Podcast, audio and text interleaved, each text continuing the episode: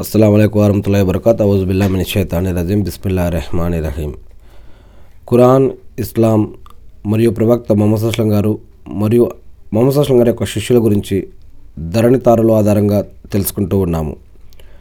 ఈరోజు మనం మజజా ఇబ్నే సౌర్ రజల్లా గారి గురించి తెలుసుకోబోతూ ఉన్నాము. ముందుగా నేను శాపగ్రస్తుడైన సైతాన్ బారి నుంచి సృష్టికర్త అయిన అల్లా యొక్క రక్షణని అల్లా యొక్క సహాయాన్ని వేడుకుంటూ ఉన్నాను. ఆమెన్.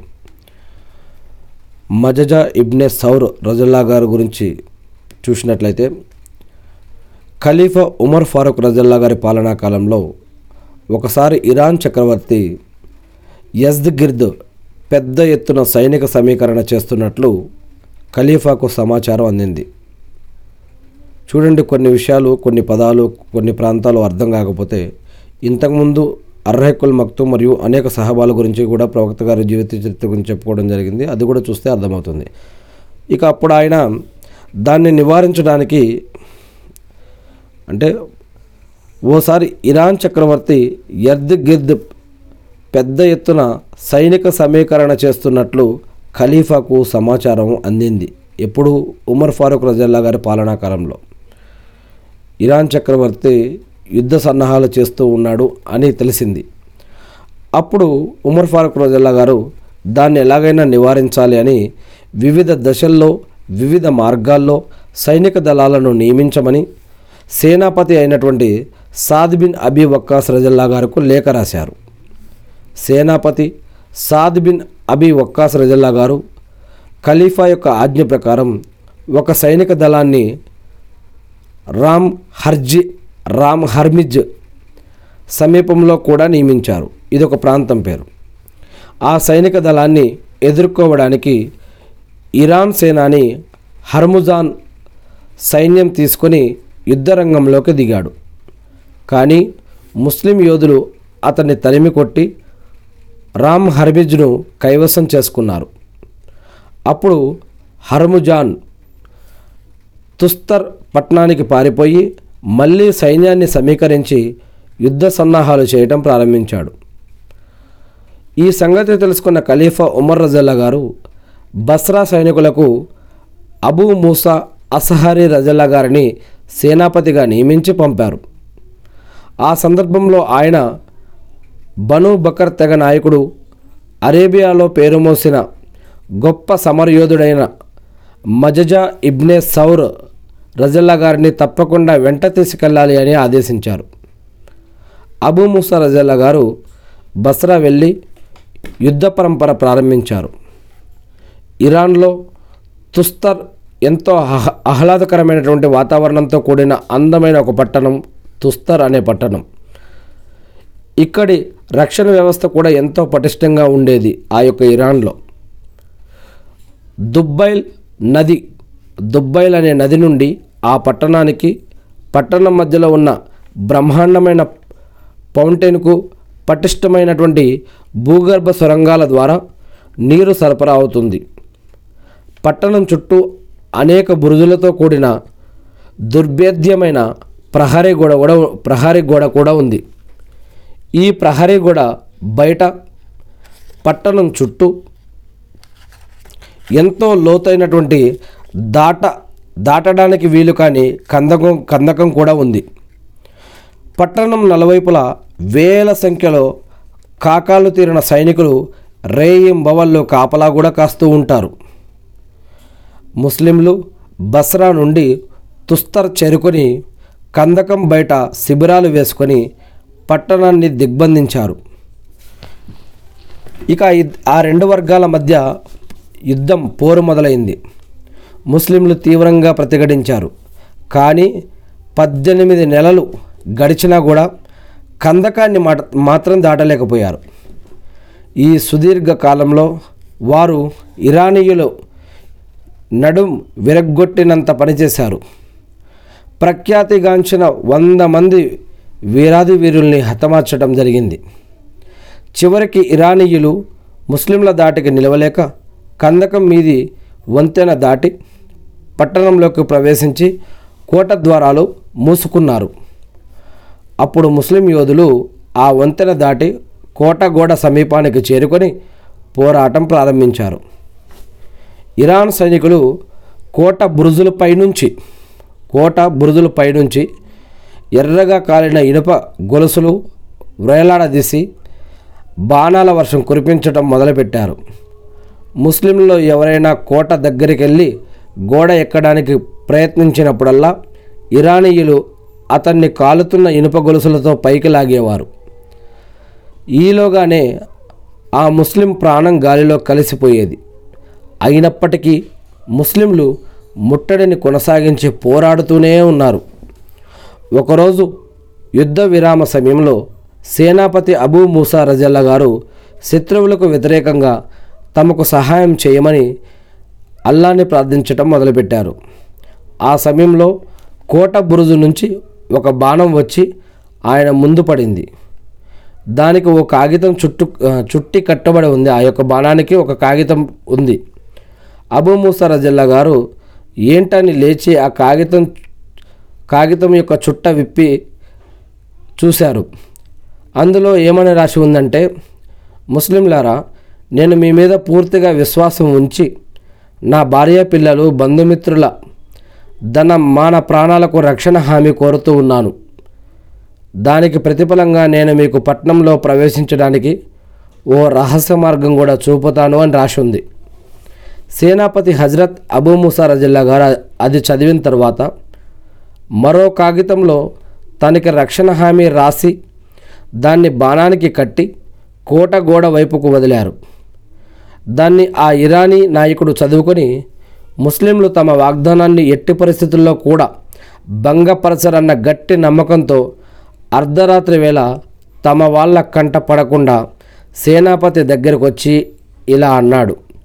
మేము మా జాతి నాయకులకు చెందిన వాళ్ళం.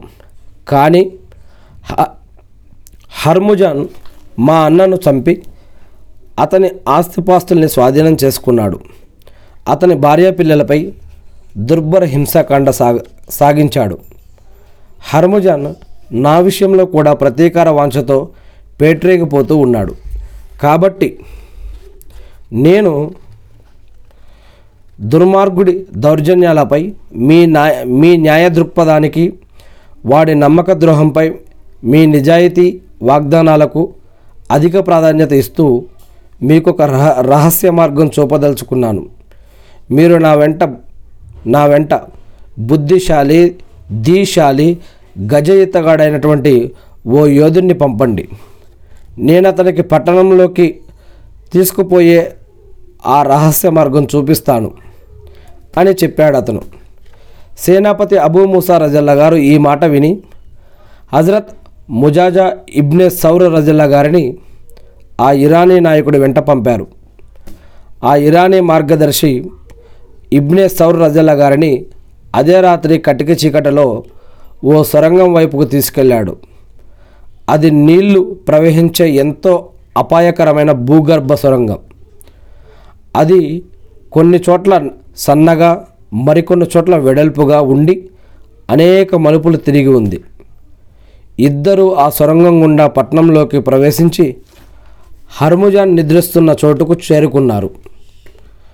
హర్ముజానుని చూడగానే ఇబ్నె సౌర్ రజల్లా గారు చేయి అప్రయత్నంగా అంబుల పొద మెదిగిపోయింది అయితే సేనాపతి ఆజ్ఞ గుర్తుకు రాగానే ఆయన హర్ముజాన్ని వధించే పని విరమించుకున్నారు. ఆ తర్వాత ఆయన సొరంగం గుండా శిబిరానికి చేరుకొని సేనాపతికి నివేదిక సమర్పించారు.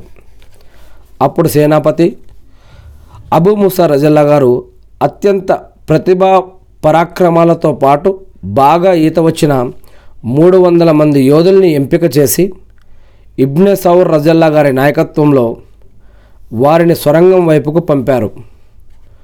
వారు ఇబ్నె సౌర్ రజల్లా గారు సూచనల ప్రకారం పల్చటి దుస్తులు ధరించి నడుములకు ఖడ్గాలు మాత్రమే కట్టుకున్నారు. ఇబ్నె సౌర్ రజల్లా గారు రాత్రి మూడో జామున చిమ్మ చీకట్లో వాళ్ళని తీసుకొని సొరంగంలోకి దిగి ముందుకు వెళ్ళటం మొదలుపెట్టారు. దాదాపు రెండు గంటల పాటు ఒకరు వెనక ఒకరు ఈదుకుంటూ అనేక వడిదుడుకులకు గాయపడుతూ సొరంగం చివరికి చేరుకున్నారు. కానీ బయటకొచ్చి చూసే చూస్తే ఎనభై మంది మాత్రమే సొరంగం నుండి ప్రాణాలతో బయటపడ్డారు. మిగిలిన రెండు వందల ఇరవై మంది స్వరంగంలో తీవ్రంగా గాయపడి ఊపిరి విడిచారు. ఇన్నాలిల్లా వాహ్ ఇన్నాలిల్లా రాజుబెన్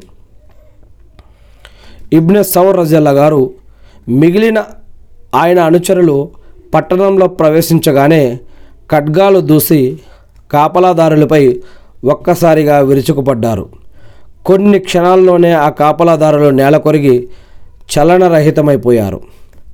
ఆ వెనువెంటనే ముస్లిం యోధులు కోట తలుపులు తెరిచి అల్లాహు అక్బర్ అంటూ బిగ్గరగా అరిచారు. కోట ద్వారం బయట కాచుకొని ఉన్న ముజాహిదులు ప్రవాహంలా లోపలికి దూసుకువచ్చారు. ఆ అలికిడికి ఇరాన్ సైకి సైనికులు దిగ్గున లేచి ఆయుధాలు తీసుకుని పరుగులు పెట్టారు. భయంకర యుద్ధం మొదలైంది.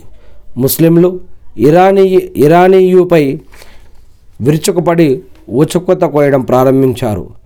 ఇరాన్ సైనికులు మరి అంతమొందించడంగా గుట్టల గుట్టలుగా పడిపోయారు. ఆ సందర్భంలో ఇబ్నె సౌర్ గారు వీరోచితంగా పోరాడుతూ వంద మంది శత్రువుల్ని మట్టి కరిపించి వారి సేనాపతి హర్ముజాన్ వైపుకు దూసుకుపోయారు. కానీ హర్ముజాన్ వేరే వైపుకు వెళ్ళి పోరాడసాగాడు. కాసేపటికి ఇబ్నె సౌర్ దృష్టి మళ్ళీ హర్ముజాన్ మీదకి పోయింది. ఈసారి ఆయన సుడిగాలిలా దూసుకుపోయి హర్ముజాన్పై మెరుపుదాడి చేశారు. అదే సమయంలో హర్మజాను కూడా ప్రతిదాడి చేశాడు. అయితే దురదృష్టవశాత్తు ఇబ్నె సౌర్ రజల్లా గారు వ్రేటు వృధా అయిపోయి హర్ముజాన్ వేటు ఇబ్నె సౌర్ రజల్లా గారి మీద పడింది. దాంతో ఇబ్నె సౌర్ రజల్లా గారు కుప్పకూలిపోయారు. అంతిమ శ్వాస విడిచారు. ఈ విధంగా ఇబ్నె సౌర్ రజల్లా గారు అమరగతి భాగ్యం పొంది తన చిరకాల వాంఛను నెరవేర్చుకున్నారు. అల్లాహు అక్బర్. ఇన్నాల్లాహు ఇన్నాల్లా రాజు చివరికి ముస్లింలు ఇరాన్ సైన్యం నడుం విరగ్గొట్టి తుస్తర్ అనే పట్టణాన్ని వశపరుచుకునే తరుణంలో హర్ముజాన్ మళ్ళీ కాళ్ళబేరానికి వచ్చాడు. తనను ఖలీఫా దగ్గరకు తీసుకెళ్ళి తన వ్యవహారాన్ని ఆయన నిర్ణయానికి వదిలేస్తే లొంగిపోతానని సేనాపతి అబూ ముసా రజల్లా గారుకు మనవి చేసుకున్నాడు. దానికి అబూ ముసా రజల్లా గారు అంగీకరించి కొందరు సైనికుల వెంట హర్ముజాన్ని మదీనా పంపివేశారు. అల్లాహు అక్బర్. ఇదంతా కూడా జరిగిపోయినటువంటి చరిత్ర. అరబ్ చరిత్ర.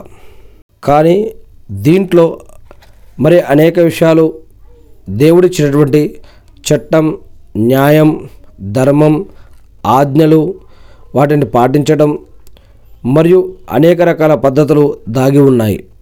ప్రవక్త మొహమ్మద్ అస్లం గారి యొక్క శిష్యులు మరియు ఖలీఫాలు ఖలీఫాగా ఉన్న ఉన్నటువంటి ఖలీఫాగా ఎన్నుకోబడ్డటువంటి శిష్యులు వారి కింద సేనాపతిగా పనిచేసినటువంటి శిష్యులు వారు ఏ విధంగా దైవానికి ధర్మానికి కట్టుబడి ఏ విధంగా తర్వాత పరిపాలన చేశారు అనేది మరి ఇలాంటి అనేక చరిత్రలు చరిత్రలుగా మిగిలిపోయాయి. ఇక తర్వాత ఏం జరిగింది అనేది ఇంకా అనేక చారిత్రక గ్ర గ్రంథాలలో తెలియజేయడం జరిగింది. ఇక్కడ కేవలం ఒక చిన్న ఇంట్రడక్షన్ మాత్రమే మజజా ఇబ్నె సౌర్ రజల్లా గారి గురించి ధరణితారలు అనే గ్రంథంలో చెప్ప చెప్పబడ్డటువంటి ఒక చిన్న పేజీని ఇక్కడ చెప్పడం జరిగింది. ఎవరికైనా ఇంట్రెస్ట్ ఉంటే ఇంకా రీసెర్చ్ చేయాలి ఇంకా తెలుసుకోవాలనుకుంటే మీరు మీకు వచ్చిన భాషలో దీని గురించి ఇంకా ప్రయత్నించవచ్చు. నేను సృష్టికర్త అయిన అల్లాను మనందరి తరపున కూడా ప్రార్థిస్తూ ఉన్నాను. అల్లా ఇబ్రాహీం అలస్లం గారిపై ఆయన కుటుంబ సభ్యులపై ఆయన మొత్తపై శాంతి సేవకాలు కురిపించిన విధంగా అల్లా ప్రవక్త మొహమ్మద్ సల్లల్లాహు అలసం గారిపై ఆయన కుటుంబ సభ్యులపై ఆయన మొత్తపై శాంతి కురిపించి మకామే మొహమ్మద్కు ప్రవక్తలను వారసును చేసి అంతిమ దినం రోజు వసల వసలత స్థానాన్ని ప్రవక్త మొహమ్మద్ సుస్లం గారికి ప్రసాదించడం వల్ల ఆమెన్. అల్లా మీరు ప్రవక్త మొహమ్మద్ సుస్లం గారికి అందజేసినటువంటి ఖురాన్ మరియు హదీసులను మేము కూడా తెలి తెలుసుకొని నేర్చుకుని అర్థం చేసుకొని గుర్తుపెట్టుకొని వాటి ప్రకారం మేము జీవిస్తూ మిమ్మల్ని ఆరాధిస్తూ తెలియని ఇతర మా సోదరి సహోదరులు కూడా తెలిపే భాగ్యాన్ని మాకు ప్రసాదించండి వల్ల ఆమెన్. అల్లా మీరు మాపై ఉంచినటువంటి బాధ్యతలు నిర్వర్తించడానికి కావాల్సిన ఉపాధిని బరకత్ని రక్షణని సహాయాన్ని మాకు అందించండి వల్ల ఆమెన్. అల్లా మా యొక్క పాపాలను క్షమించండి వల్ల ఆమెన్. అల్లా మేమందరం కూడా కలిసిమెలిసి జీవించే భాగ్యాన్ని ప్రసాదించండి వల్ల ఆమెన్. అల్లా మేమందరం ప్రతిరోజు కూడా ఐదు నమాజులు చేసే భాగ్యాన్ని మాకు ప్రసాదించండి వల్ల ఆమెన్.